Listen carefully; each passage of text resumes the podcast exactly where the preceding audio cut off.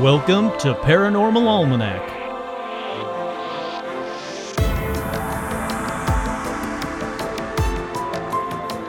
With your host, Kurt Sandvig.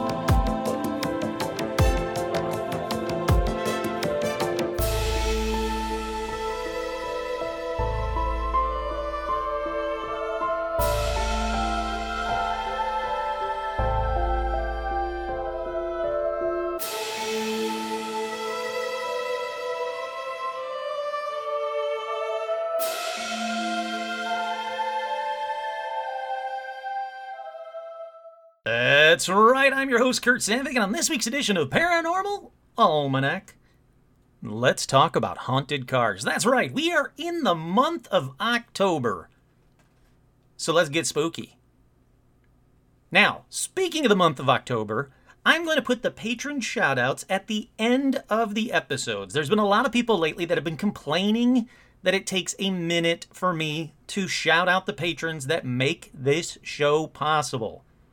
Look, if it wasn't for the patrons, there would be no Paranormal Almanac. If you like this podcast, you can thank the patrons. And if listening to a list of names for a minute is that detrimental to you, there is a skip button. I don't know what you guys do with Marc Maron's WTF podcast because I know everybody skips like 16 minutes before they get into the actual episode. So I apologize that listening to a list of names is that much of a pain for you. With that being said, with that being said, for the month of October, the patrons' shoutouts will be at the end of the episode. Please listen to it. Again, without them, there would be no Paranormal Almanac at all. Alrighty, let's get right in to paranormal news. Paranormal news. Ladies and gentlemen, this is Paranormal News.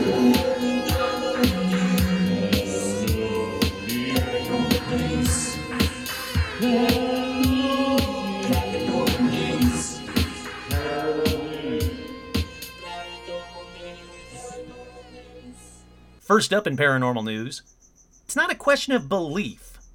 The film examining government UFO records. I watched this uh, movie last night. It's called The Phenomenon, and it studies the history of UFOs, claims from the 1940s to this summer's revelation of the Department of Defense investigation into military sightings that I've been talking about like crazy on this podcast. I gotta say, it's a pretty damn good film. It goes over every topic that I've already talked about in past episodes in one movie. There's nothing really, you know, mind blowing in it. But if you have a friend that is a complete skeptic and says UFOs are just absolute bullshit, have them watch this. Because top military officials are saying UFOs are real. Scientists are saying UFOs are real. Everybody is saying, oh my God, can you guys hear this cricket in the background? I can't, he's in the house. Yeah, I can't. I don't know where he is. He's he's in the house. He's having fun. So there's to be a cricket in the background of this episode to add to the spookiness, like I'm recording this by a campfire. Just picture that when you're listening to this, because I don't know where the hell this cricket is, and he's driving me batshit crazy. But anyhow, skeptics watching this movie, I would have to guess, would walk away thinking, all right, there's something to this. There's something more to this than what I thought. It's not just military spy planes and secret vehicles that we just don't know about yet. Sure, some of it probably is. But there is something out there, something that they can't explain, something the government has tried for a long time to cover up. And for whatever reason, that stuff is getting out now. Like I said, this is disclosure's not going to be one big thing. It's going to be little things like this. And this movie is just another step in disclosure in the most non tinfoil hat kind of way, which is what I prefer. I really do. But anyhow, um, it's a documentary. It's from longtime UFO enthusiast James Fox. And it talks about uh, extraterrestrial theories, about uh, government regulations, and it's just worth watching. I watched it on uh, Amazon Prime. It was like twelve ninety nine. you know, if you go to movies, that's way more than, or that's way cheaper than you would spend going to the movies. So it was well worth it. If you have an hour or two to burn and you like UFOs, I highly recommend you watch The Phenomenon. Uh, again, I watched it on uh, Amazon Prime. It was great. Alrighty, up next in paranormal news. This one is not great. Pastor did exorcism on toddler and used meth with church members. So, this came out of Arkansas. The cops found out a uh, child abuse investigation involving a pastor in central Arkansas led to drug charges after police discovered he was using meth at a church with his parishioners and performing an exorcism on a toddler. So yeah, this guy's an idiot he's fucked up. He's terrible. He says that they they found an emaciated 21 month year old 21 month old child with multiple bruises from head to toe. The child is now in the ICU with a brain bleed and extreme malnourishment because this monster was performing an exorcism on a baby. So that that's in the uh, burn in hell part of paranormal news. And uh, it's about all I want. It's that's all the time I want to spend on that one. It's horrific. Fuck everything about that guy. All right, moving on in paranormal news. Was it a meteor, an asteroid, or a UFO? Hint: it was not a UFO. Multiple reports of streak of bright light in uh, across Kentucky, Ohio, and Indiana.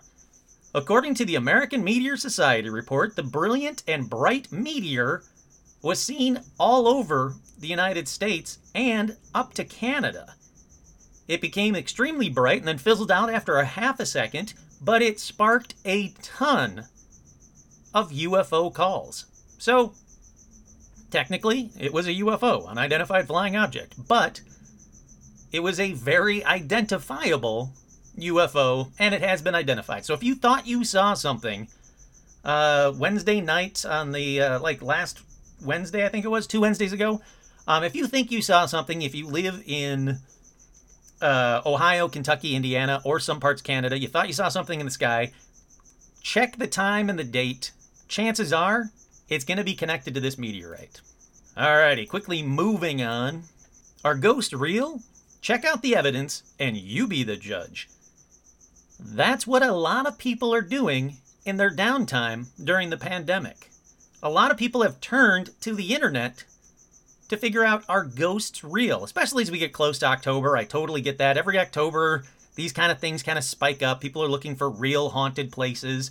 So this stuff always happens, but it has some neat stuff in it. If, for example, at the Menger Hotel, uh, it's near the Alamo. In 1859, uh, it was built in 1859. Many guests and staff have claimed that it's haunted. KSAT viewer Felicia Powell shared the photo below with us. She captured the photo when she was visiting the Menger Hotel in 2013, and now appears to show a child in red walking by with a dark figure behind the child. But she says when she took the photo, there was nothing behind the girl in red. I, will put the photo up on uh, Facebook and everywhere else. It is a really good ghost photo. In fact, I'm probably going to be bringing this up on the Halloween episode as well, the live Halloween episode that I'm doing, because I want to have like fun stuff to show you guys. And this is a great possible ghost photo for that episode. Up next in the same uh, article is Magnolia Hotel. It was built in the 1840s, said to be haunted by several different spirits. Now, many people have visited and captured photos, including this one. Now, this next this photo, which again I know you guys can't see, it's a podcast, but it's a photo of like two kids. They're walking towards the camera. There's a guy behind them and then another guy. They're saying the man in the arrow is um wasn't in the room when the photo was taken. He's a full apparition, but it just looks like a guy walking with them. So I don't know what to think of that. Uh, like I said, I'm gonna have all of these on the uh, the Halloween episode, but I wanted to just talk about a couple of them because we're in October. It's time for the spookiness. All right, let's keep on keeping on. And let's go on to the next story in paranormal news, and that one is a ghost hunter's favorite case files with Somers Library. Paranormal investigator Barry Pirro, or Pyro, don't I don't know, has investigated hundreds of haunted houses, businesses, and other historic sites. He's been a consultant on TV shows and a bunch of other stuff, but he is doing a But uh, this guy Barry, again, he's very well known in the paranormal community. He's doing a virtual presentation called A Ghost Hunter's Favorite Case Files, Tuesday, October 20th, from 6 to 7 p.m. Now you can register on the calendar. Let me get to the calendar. Um, okay, if you head on over to hamlethub.com slash events, or if you just Google search hamlethub.com Barry Pirro, P I R R O. And if you guys are available, Tuesday, October 20th, 6 to 7 p.m.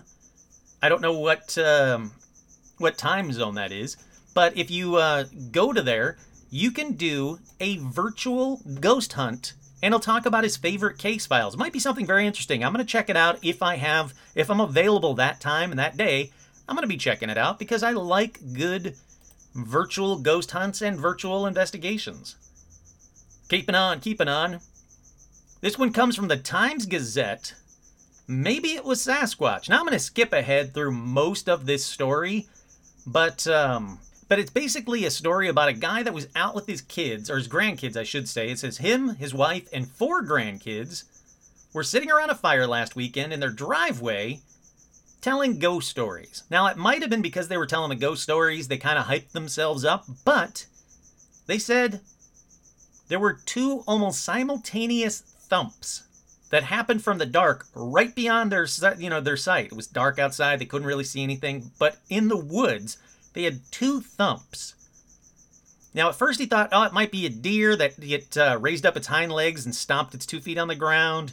He, th- he thought it might be some other big animal, but he had an 18 inch long piece of wire that he was using to lift the lid off the base of the portable fire pit and he was using that as a weapon. But I know what I say when he's using his weapon is he stood up, freaked out, held it like a sword basically, and was staring off into the darkness, trying to figure out what made these huge thumps behind him.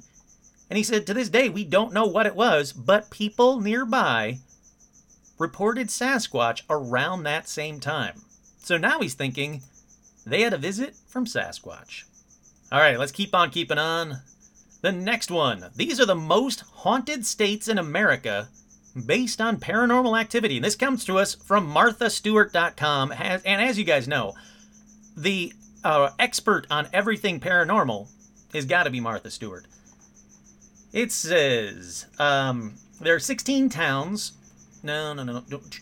They said if you want to go, if you consider yourself an amateur ghost buster or enjoy hauntings and ghosts and all things spooky, that a recent report by SlotStore, SlotSource.com and findings by Ghosts of America say the spookiest states in America are Texas and California. There you go, California.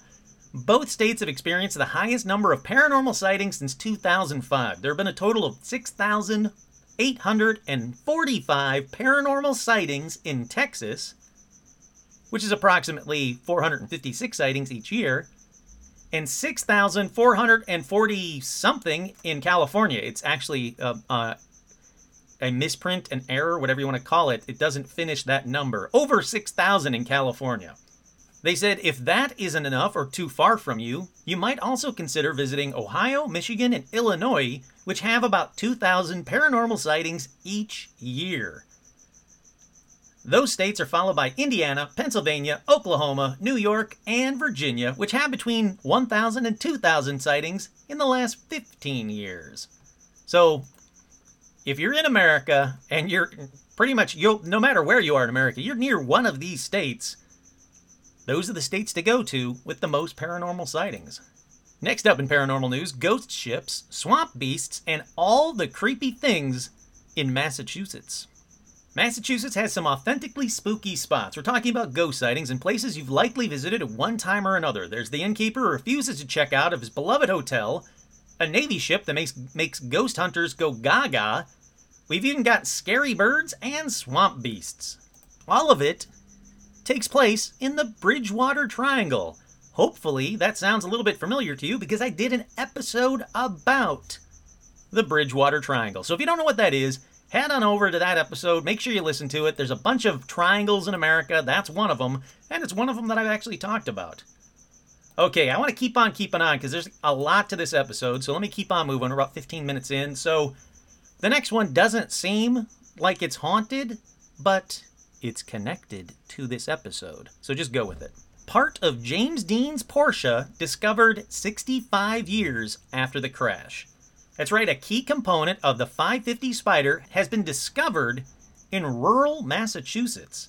If you don't know about the legend of James Dean or what happened to him, you'll find out in just a little bit. Not I'm not going into a ton of details about his crash, but you'll find out in just a little bit. But he was driving a Porsche 550 Spider, which in 1955 cost him $7,000. The uh, vehicle, he got in a crash with the Porsche. It kind of got parted out and kind of disappeared, all connected to a curse, all connected to a haunting of the car. And none of it has been seen since. Well, except for now.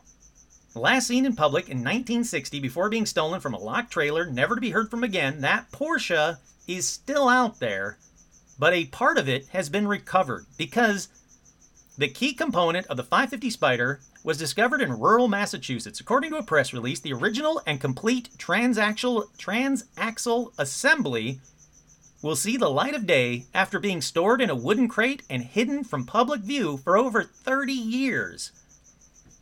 It was discovered by a Porsche collector. The assembly is said to have been documented with the factory serial number associated with James Dean's car. It's now said to be the only verifiable part of the 550 Spider that still exists and could be on display and viewable to the public. That's because the owners may sell it to a museum or a collection. According to Sports Car Digest, the long ago stolen chassis has never resurfaced, despite persistent rumors over the year relating to its whereabouts. Likewise, the original engine is thought to be somewhere in California, but has not been seen for decades. That's why, as the only other permanently traceable component, the discovery of this gearbox assembly is really exciting. And in case you guys didn't know, September 30th marked the 65th anniversary of James Dean's death. So it just passed, you know, a couple weeks ago. All right, finally, the big one. I had a bunch of people send it to me, and I'm loving the fact that a bunch of people sent me this story. It's awesome. I'm very, very excited about this. The Loch Ness Monster, not a monster, Nessie, unidentified DNA extracted as a 30 foot anomaly was detected underwater in Loch Ness. They say it's the most compelling evidence yet that the creature exists, has been caught on camera, and is still out there. And they're saying that the DNA discovered by scientists may help explain the recent sighting. All the dots near the surface of this image are shoals of Arctic char, and deeper down there are a ferox trout, so it gives you a good idea of the size of this large crescent shape. Basically, what they're saying, uh, Arctic char? I don't know. Anyhow, look, there are a ton of fish that they could say, look, these are the fish. We know what they look like in these radars. But this anomaly on this radar is 33 feet in size. They say, I believe there's something in the loch that nobody knows about. Be it a big eel or a sturgeon or a big fish or even Nessie. But sonar expert Craig Wallace said the image was 100% genuine. I do believe sturgeon do enter Loch Ness. It may be a sturgeon or a small shoal of fish, but it's certainly fascinating Without a doubt, it adds to the debate of Nessie. That's right, Nessie's out there. We're even closer to finding out. We've got DNA evidence and now a sonar ping, if you will, a sonar spot. It's getting good. It's getting really good. Alrighty, with that, let's take a quick break. We'll get right back into this. Let's talk about some haunted cars. That's right, we are back. It's Halloween, so it's all spooky all the time. For the month of October, I always like to do the haunted stuff, the ghost stuff, the witch stuff.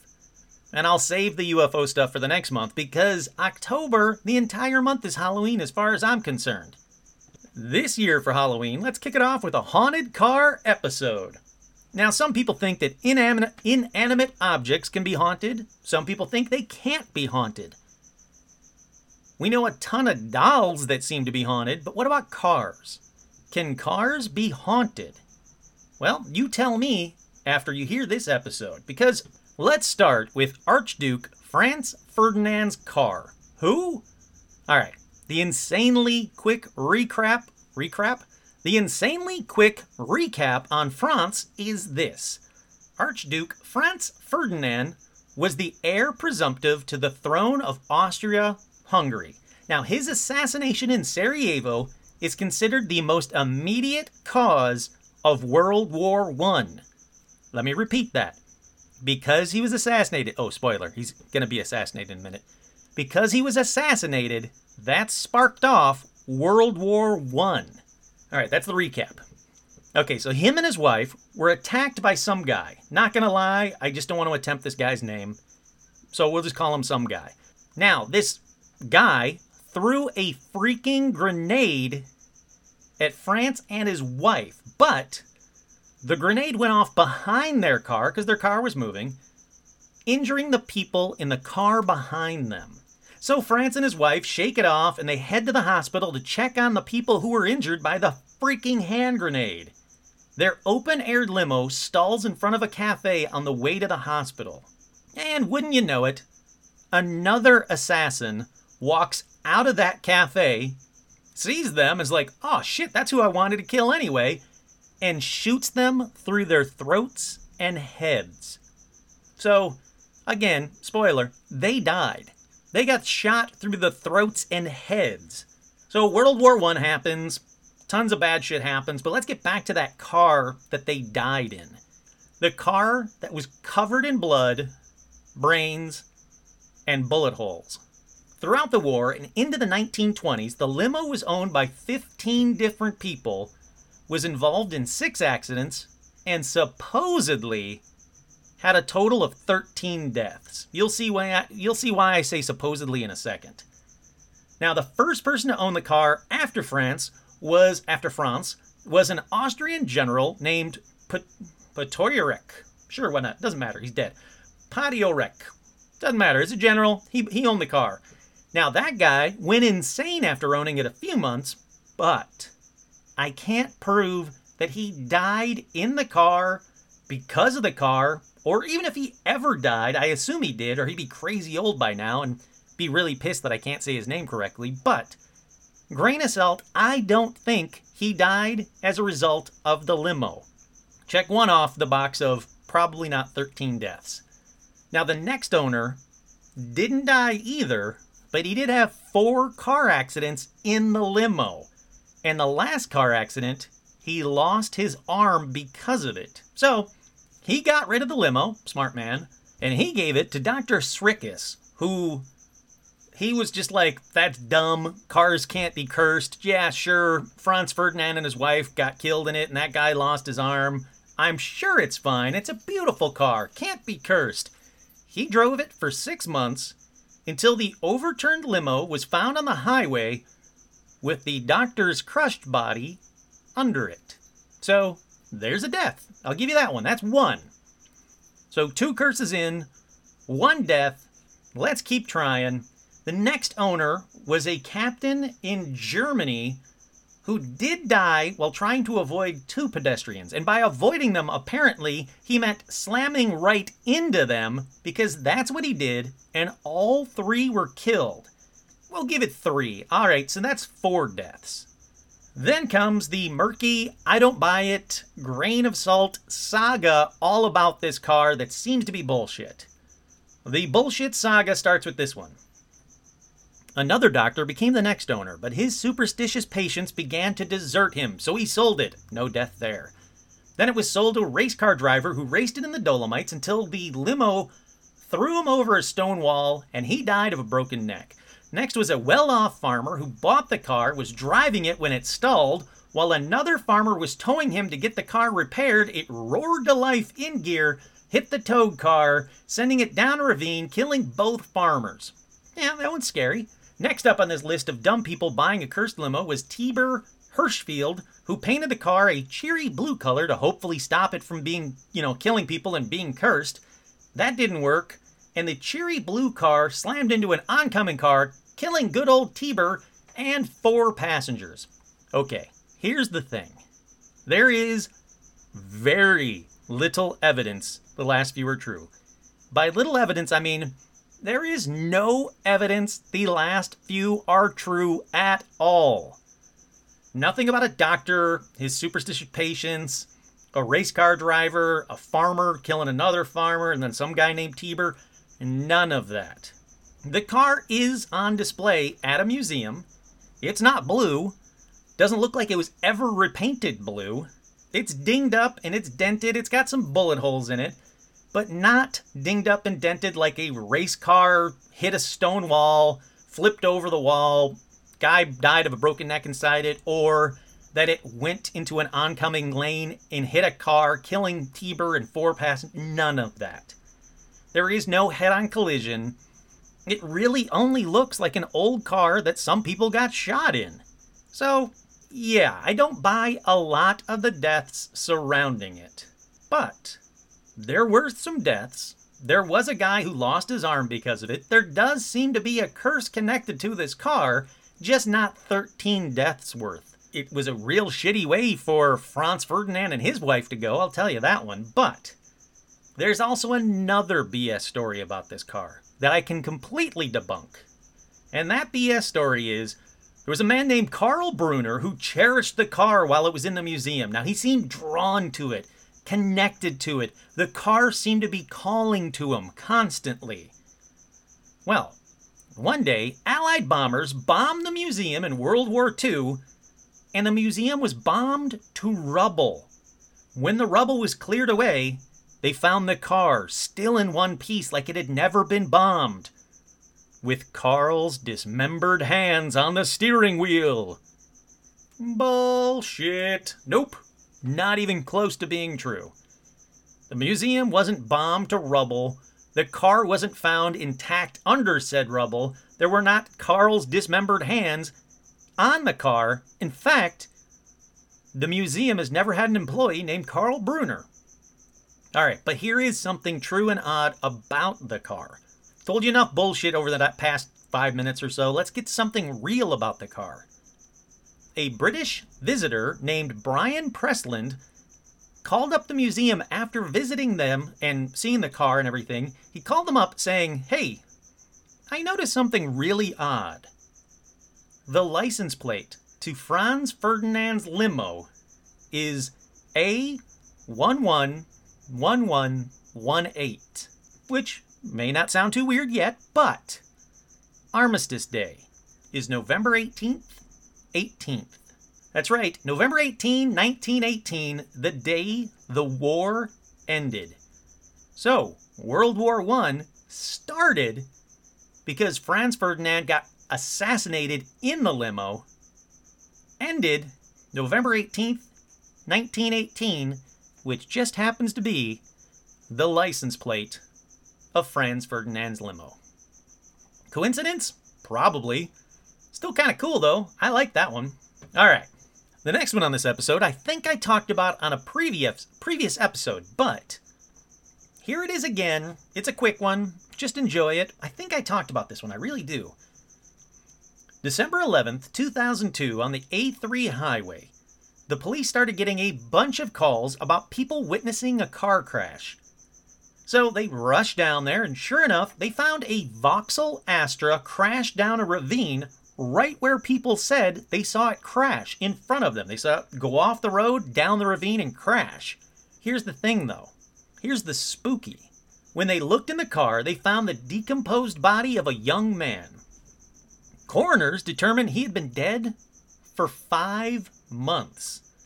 Not only that, but the car was so overgrown with weeds, it had been down there, yep, you guessed it, for five months.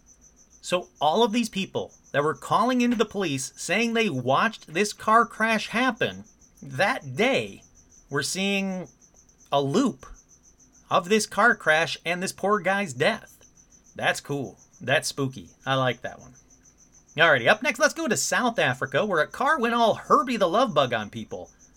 Nine people watched as a Renault Megane, I don't know, I've never heard of the, that Renault car, turned itself on with no one in it and started hopping backwards up a hill. Eyewitnesses said there were no keys in the car and it just started up out of nowhere and jumped twice backwards up a hill. Renault checked it out. They looked at the car, they tried to figure out what happened and couldn't figure out what would cause any of that to happen. So, haunted car? Maybe. Don't know. All right, this next one's odd. It's another assassination car. The assassination car, as far as I'm concerned. That's right, I'm talking about the SS 100 X. That's the name the Secret Service gave the Lincoln limo that John F. Kennedy was killed in. You've all seen the Zapruder film. If you haven't, stop what you're doing. Stop this podcast for a minute. Go and watch the Zapruder film so you have an idea of what the car looks like. Big blue limo. JFK gets his head blown off inside it. It's terrible. Well, after Kennedy was killed in it, they actually used that limo for eight more years. Yeah, the car a president's head exploded in, they were like, eh, we'll clean that off. Let's keep using it. It's a brand new car. It's pretty. Come on. So this company called Hess and Eisenhardt added reinforcements and safety measures that weren't there for Kennedy that probably would have helped him. So at least, you know, they tried to make it safe, like they added a titanium armor plating, bullet resistant glass, and a permanent bulletproof roof. Yeah, that would have helped Kennedy a little bit. Now you can actually see it with the roof on at the Henry Ford Museum in Detroit. If you guys have never been, it is possibly the second best museum in America after the Smithsonian. Absolutely incredible. But right there in the Henry Ford Museum is the limo. Now, Lyndon Johnson ordered the limo be painted black so it wouldn't remind people so much of Kennedy's assassination right after he was killed in it. Yeah, that, that'll do it. Oh, oh, that's not the car because the car that Kennedy's head was blown off was blue. This one's black. Oh, it is the same one? Well, thank God you painted it black. It makes it so much better. All right, where's the spooky though? I know that's what you're thinking. Well, how about this? It actually happens at the Henry Ford Museum. Guests and staff have seen a ghost in gray in and around the car numerous times, and I mean a bunch of times. In fact, many people say the ghost is JFK himself. They were close enough to the ghost, they could actually see it, and they said, Yeah, that's JFK. I recognize him because he still has a head. But get this it even seems to be on the schedule. That's right, the ghost is most often seen in and around the limo in November, the month that Kennedy was killed, in case you guys didn't know that. So, if you happen to be in Detroit in November and you want to go check out the Henry Ford Museum, you know, pay close attention to the Kennedy limo because you just might see John F. Kennedy's ghost, and that's cool as hell. If you do, you better take a photo and you better send it to me because that's what I want to see. Okay, huge grain of salt time. I had to add this next one. It's just it's just cool. It's about Elvis. Of course I'm going to add it. But I don't buy it at all. Eh, you'll find out in a minute. All right. Guests at Graceland have reported seeing a red Cadillac being driven by Elvis. Now, at first, people thought it was an Elvis impersonator just driving around town in a red Cadillac being an Elvis impersonator, but the Cadillac drives straight through a wall by Graceland. So, yeah, apparently it's a Ghost Elvis and Ghost Cadillac. Other sites, though, say nope, mm it doesn't happen in Graceland. It happens in Vegas. That you can see Ghost Elvis and Ghost Red Cadillac driving down the Vegas Strip. Nope, I don't buy either of those. Look, you want to tell me that Elvis's ghost appears at Graceland? Yep, I can get behind that. Sure, why not? Or maybe Elvis's ghost appears where he performed in Vegas that doesn't exist anymore. Uh, that location doesn't exist anymore. Sure, I can get behind that too. But you're telling me that somebody is walking down the. I'm going to give them a chance and say walking down the Vegas Strip. And they see a red Cadillac with Elvis inside there. And they're not thinking what everybody else in this world would think oh, it's just another Vegas Elvis impersonator. Big deal. Who gives a fuck? I don't buy any of that. There's no proof, there's no photos, there's no even witness names online. It's just a fun story about Elvis and, you know, Elvis ghosts apparently make for good read because a ton of sites copy it verbatim. So, nope, grain of salt bullshit time. Okay, up next is a car that I've actually seen. It's the Bonnie and Clyde car, and you too can see it on your way to Vegas. It's in Primm, Nevada. It's in a, in a uh, casino hotel. But here's the deal many people have claimed to see the ghosts of Bonnie and Clyde inside and around the car. Also, weird objects are seen in the photos. It's dust. Just dust. They're not weird. They're not orbs. It's dust. And many people have said they have the feeling of a presence of someone or something around them when they're by themselves next to the car. They say they feel like they're being watched. Well, guess what? The car is in a casino. You are 100% being watched at all times in a casino next to their big money ticket item of Bonnie and Clyde's car in a casino. You're being watched. It's not a feeling, it's a guarantee. Alrighty, up next is another one I can't verify. All the stories have one source, and this one source is iffy as shit. That's right, owner Wendy Allen, nicknamed Eel Cat or the Sea Witch of Old Orchard Beach, well, good old Eel Cat collects haunted cars. Cars that she says are haunted. Nothing verifiable, no verifiably haunted car by any stretch of the imagination, but she is the only source for all of the claims. So, very convenient. And she wants, you know, people to pay money to see her haunted cars. All right, here's the deal. A 1964 Dodge 330 known as the Golden Eagle started out as a police car in Old Orchard Beach, Maine. The three officers drove it, and all three officers killed their families, then killed themselves. Yet, no proof. I cannot find any independent source that three officers from Old Orchard Beach, Maine, killed their families, then themselves. Not one iota of proof. Okay, so three was enough, and the police department went, you know what? We keep handing this out to uh, police officers, and they just go and kill the families themselves. Maybe we should stop handing this car out. So they sold it to an old guy who sold it, yep, to the eel, whatever her name is, the eel cat herself, Wendy.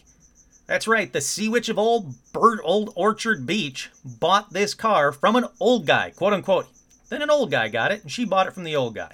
Now, Wendy is a self proclaimed witch, never had one issue with the car. She says it's always running perfect. Except anyone who tries to vandalize the car will die in mysterious ways. How does she know that? No idea. Because if they're trying to vandalize the car, they don't actually get to vandalize the car, and then they die in a mysterious way, unless they're dying right next to it mysteriously. Like she walks out to her car one morning and there happens to be a person with like a key in one hand, like they're gonna, or a spray can, of, you know, spray paint can in one hand, but a fish hit them in the forehead, like went into their forehead and came out the other side. All right, that's a mysterious death. It looks like this person was trying to vandalize my car and now they're dead by, you know, being bludgeoned by a fish. That, all right, I'll get behind that. But no, none of that. Nothing even remotely like that. Apparently, again, according to Wendy, the Vandals died of being hit by lightning, or decapitated by an 18 wheeler, or hit by passing cars after they were, quote, flung by the Golden Eagle car itself into the road. Then in 2008, another bullshit death happened when a kid just touched the car on display. Some little kid's just walking by, he just touches the car. Just once, touched it once. He went home and he murdered his whole family. This little kid was just walking by this display, just touched the car once, and went, Yep, I gotta go home and murder my mom and dad. His whole family. Bullshit. But it doesn't even end there. After he touched the car, went home, murdered his whole family, he then burnt his house down to the ground. So after this tragedy, The local church said, We've had enough. They stole the car, chopped it up into small pieces, and sent the pieces to multiple junkyards to ensure that it was never reassembled by Wendy or anyone ever again. Look, that's just a dumb story. That's just a whole lot of dumb wrapped up in one dumb story. There's no proof any of this ever happened. I looked up Old Orchard Beach, Maine, went through all the papers trying to find one thing about this that I could prove to be true, and I couldn't. But I added it here because everybody says one of the most haunted cars in America is, yep, this 1964 Dodge 330 Golden Eagle. Bullshit. Now, I could give you her website, but it isn't even the good kind of batshit crazy. It's just boring, sad, dumb, allegedly. I'll throw allegedly in there so I don't get sued by this crazy person. But no, none of it's true. I call bullshit on everything. In fact, while I'm telling this story, let's look up what that car would even look like. Does it look cool, maybe?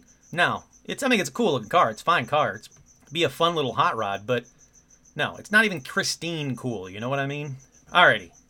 Finally on this episode. Let's talk about James Dean's Little Bastard.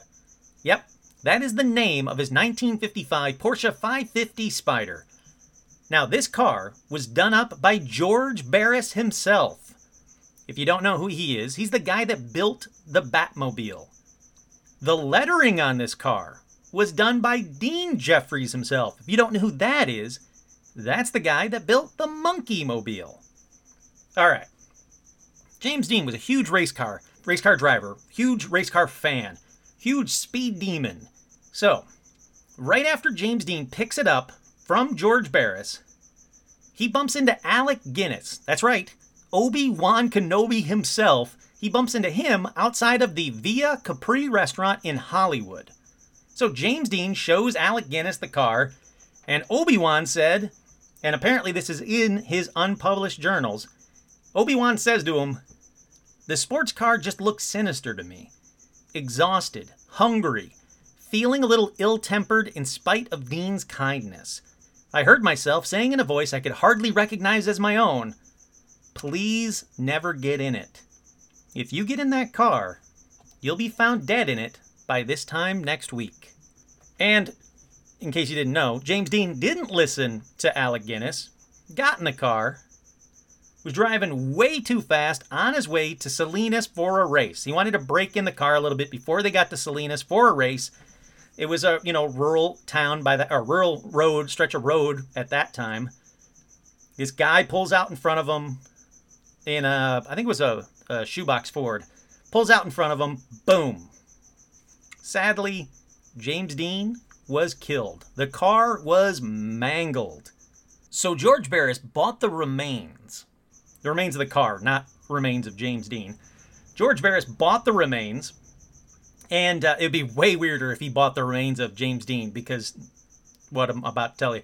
But all right, so James Dean, or so George Barris buys the remains of the car, and when they were getting the Porsche off the trailer at his shop, the car slipped off the trailer and broke the leg of a mechanic there. So they get it off there finally. The guy goes to the hospital, he gets all fixed up. And George Barris sold the engine and drivetrain to two doctors for their Porsches, who both raced their Porsches with those parts, and both crashed horribly. One even died. Which is interesting because one of those two pieces is what I talked about in paranormal news the drivetrain itself the two things that George Barris sold, one of the two things, that drivetrain, has been recovered. The other one is still out there somewhere, and that's the engine. Okay, two tires from the little bastard were in Barris's garage, completely untouched since the accident, so he sold those tires. And grain of salt, but both of the tires exploded simultaneously, causing the driver to run off the road and die. Other parts were sold off, leading to more injuries and another possible death. Unverifiable. So George Barris goes, Yep, nope, this car's cursed. Due to all the incidents involving Little Bastard, George Barris decided to hide the car, but was convinced by the California Highway Patrol to lend this mangled Porsche to a highway safety exhibit. Now, the first exhibit was unsuccessful as the garage that housed the car caught fire and burnt to the ground. Then, oh, I should add, really oddly, the car basically was undamaged from this fire. The next exhibit was at a local high school, and it ended abruptly when the car fell off its display and broke a nearby student's hip, supposedly. It's uh, kind of hard to tell what's real and what has become the legend of this car. So, George Barkuis, who was hauling the wreckage of the Porsche Spider on a flatbed truck, was killed when the Porsche fell on him after he was thrown from his truck in an accident. That seems to be true. I'm pretty sure that's true. So he gets in an accident, gets thrown from his truck, the Porsche falls off the trailer onto him, crushing, killing him. Yep, cursed car. 100% yep, cursed car. Okay. This continues until about 1960 when the car was on loan to a safety exhibit in Miami. Following that exhibit, the car and the truck that was hauling it, poof, disappear on their way back to Los Angeles. Basically, if you look into it far enough, if you go down this rabbit hole far enough, a very wealthy car collector bought the truck and the car and said, like, no questions asked, it's in a private collection, never to see the light of day. But George Barris has a, well, had, he died now, had a million dollar bounty out there for the little bastard. That supposedly this guy's, this wealthy guy that owns it, has managed to keep it all this time as his, you know, prized possession, his holy grail of his car collection. I found some photos that might be legit, that but they might not be, so I'm not going to add them to the Facebook or anything. But again, if you go down this rabbit hole about the little bastard car, about James Dean's car, it seems that the wreckage is still out there. It's in a private collection in America. And there's a bunch of people that say they've seen it. There's a lot of people online that, been, yep, I've seen firsthand Little Bastard. Look, if you happen to own the car and you're listening to this podcast right now, I will 100% say I will never give up your identity. I will never tell anybody. But look, I want to see the car. I really, really, really want to see the car. So I will. I'll leave my phone at home. You can pat me down, make sure I'm not wearing a wire or GoPro or anything. I just want to see the car with my own two eyes. So, if you happen to own the car or you happen to know the person who owns the car, please let me know. Let's figure something out. I want to check out the car. All right? Is that cool? Okay, now when I was doing this episode, there were a lot of honorable mentions, including Dr. Kevorkian's Deathmobile, which is supposedly haunted, but it's also owned by Zak Bagans, so a shit ton of the claims, in my opinion, are bullshit. So I left that off the episode. You want to look into it? Look into it. It wouldn't surprise me if that car was haunted, but look, I gotta have some verifiable evidence, not Zak Bagans evidence. How about these? In 1982, these are quick ones. I'll just rattle them off real quick. In 1982, two people in Lanikai, Hawaii reported seeing a mysterious black car which disappeared and reappeared again in a second lane. The second later, just boom, boom. From that lane to that lane, disappeared and reappeared a second later. Is that glitch in the matrix? Is that a haunted car? Is that just, you know, a curse from Hawaii? I don't know. You tell me. A 1960s car that had bumper stickers. So this witness was like passing the car, and he said it mysteriously reappeared, boom, right ahead of him at several stoplights. Now he noticed the driver was a man in his teens that never turned his head and never moved the steering wheel when the man drove around, quote, dead man's curve.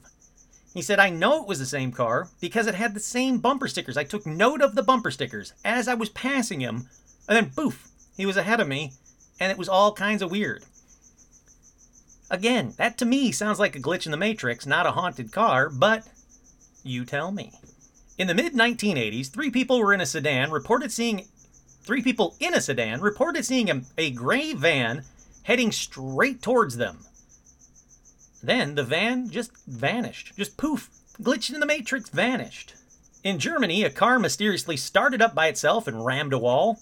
Eh, you know what? I think that happens more more often than not. You know, there's a lot of cars that just seem to have like some electrical surge or whatever and left in gear, boom, hit a wall. In 2000, an eyewitness claimed that an old truck started up by itself and blinked at him as he walked past an old house. Yeah, that's the entire story. Can't find out anything else about that. Love to know more love to know more details about that, but sadly, I can't. Can't find anything. Early 1980s, a British motorist crashed his car in order to avoid a truck that suddenly appeared coming straight towards him and then vanished again. Ugh, that's glitch in the matrix. Come on, guys. Next, the curved road at the junction of St. Mark's Road and Cambridge Gardens in Ladbroke Grove was reportedly to be haunted by a phantom bus with the route marker 7, which causes numerous accidents, one of which was fatal. So, how did they get around that? How did they fix that? They straightened the road. When they got rid of the curve at uh, junction of St. Mark's Road and Cambridge Gardens, this phantom bus with the route marker 7 just disappeared, never appeared again. All right, not a car, but again, worth possibly worth noting. It might be a ghost train. But not just any ghost train. This train is Abraham Lincoln's funeral procession train. Now, it's still seen to this day. Some sites say it's a ghost train. You can watch it go by and it'll disappear into the mist like it never existed. And you can apparently see the coffin from Abraham Lincoln. I don't fucking know. Other sites say it's a train recreating the procession every year, but this one's even bizarre because they say if you see the recreation train, note the time because as it passes by you, your watch or your time, or time in general, time itself, will stop. That's right, while the train is in view, time or your watch will stop, leaving you with five to eight minutes of lost time. All right, one of you guys have to be in upstate New York that can see this procession train that comes by, this recreation train every year. If you do, please hit record on a bunch of cameras, GoPros, whatever you can, your phone. Make sure that there's a clock or a watch in the screen, like on the screen, that they can be seen by the cameras. And you tell me what happens. If that actually happens, if time freezes, you can still watch it because apparently you're you're not frozen. You're watching the train go by, and then you look down and go, "Oh, what the hell? My watch is five to eight minutes slow or fast or whatever." Look, if that actually happens, I want to know about it. I want to see it. I tried to find proof of this online, videos on YouTube, anything. It's just a bunch of idiots talking about it like I am right now, but no proof. So, huge grain of salt. Not a car, but definitely I needed to, you know, wedge that into some episode, and I figured this was the perfect episode for it. Alrighty, what do you guys think? Can cars be haunted? Did you ever have a car that either gave you no issues ever, was just the perfect car all the time, or a car that seemed to act up or act on its own, very Christine like, if you will? Because I've had both. I've had a car that uh, seemed to have a mind of its own, seemed to get finicky like a like a toddler and be temperamental. I know other people that have had cars where the radio turns on by itself out of nowhere. So you tell me. You guys think cars can be haunted? I think so. I think you know there's certain cars that you just love. You know, when you think back on your favorite car, you probably have one you probably go, oh man, back when I was in high school, I used to love my my car, my Trans Am, whatever the hell it was. I didn't have a Trans Am, but you know, whatever the hell it was. I think you imbibe so much love, so much feelings into a car that you could create a ghost that way, or something horrific happens in that car and it can make a ghost make a bad thing happen, make a bad apparition happen. Or, like in a couple of these, I really think it's just time on a loop that people were seeing. It's just like any other ghost story, any other ghost sighting. It's either residual or it's active. Alrighty. Hope you guys like this one. Once again, this is the first of uh, the next few Halloween paranormal almanacs. Don't go away just yet. It takes a minute, people. Please, just listen for the next minute. If you listen the next minute, I'll give you something, a bonus something right after it, okay? How's that sound? Alrighty, let's do a quick shout out to everybody.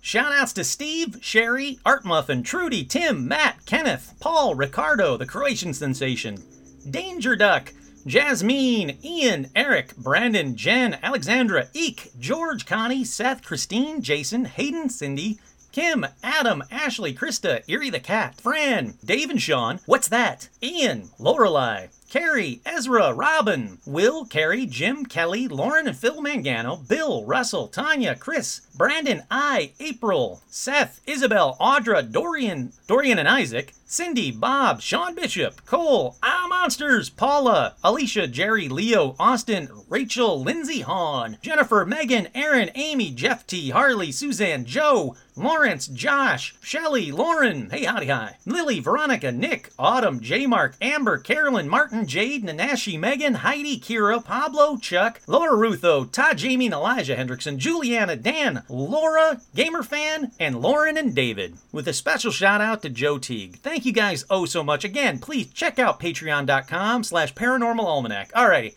now for your little bonus thing for this episode.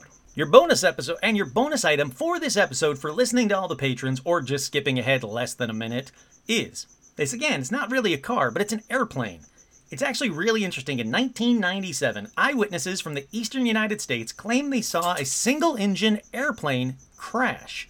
Now, when the Coast Guard searched the waters off of Connecticut, they couldn't find any wreckage, any bodies, any oil slicks, any fuel, nothing. Exactly where people saw it crash. They went, nope, it was right there. We watched it crash. Also, there are no reports reported anywhere about planes missing or planes going down. No plane wreckage have, has ever washed up on shore from there, and to this day, they don't know what people saw in 1997 so very clearly. It was a clear day. They watched this plane crash. They couldn't believe what they were seeing. It was a single airplane, was a single engine airplane, one of the little small ones like a Cessna. They watched it go down, and when the Coast Guard got out there right away, absolutely nothing. Once again, I'm your host Kurt Sandvik, and this has been another this has been another edition of Paranormal Almanac.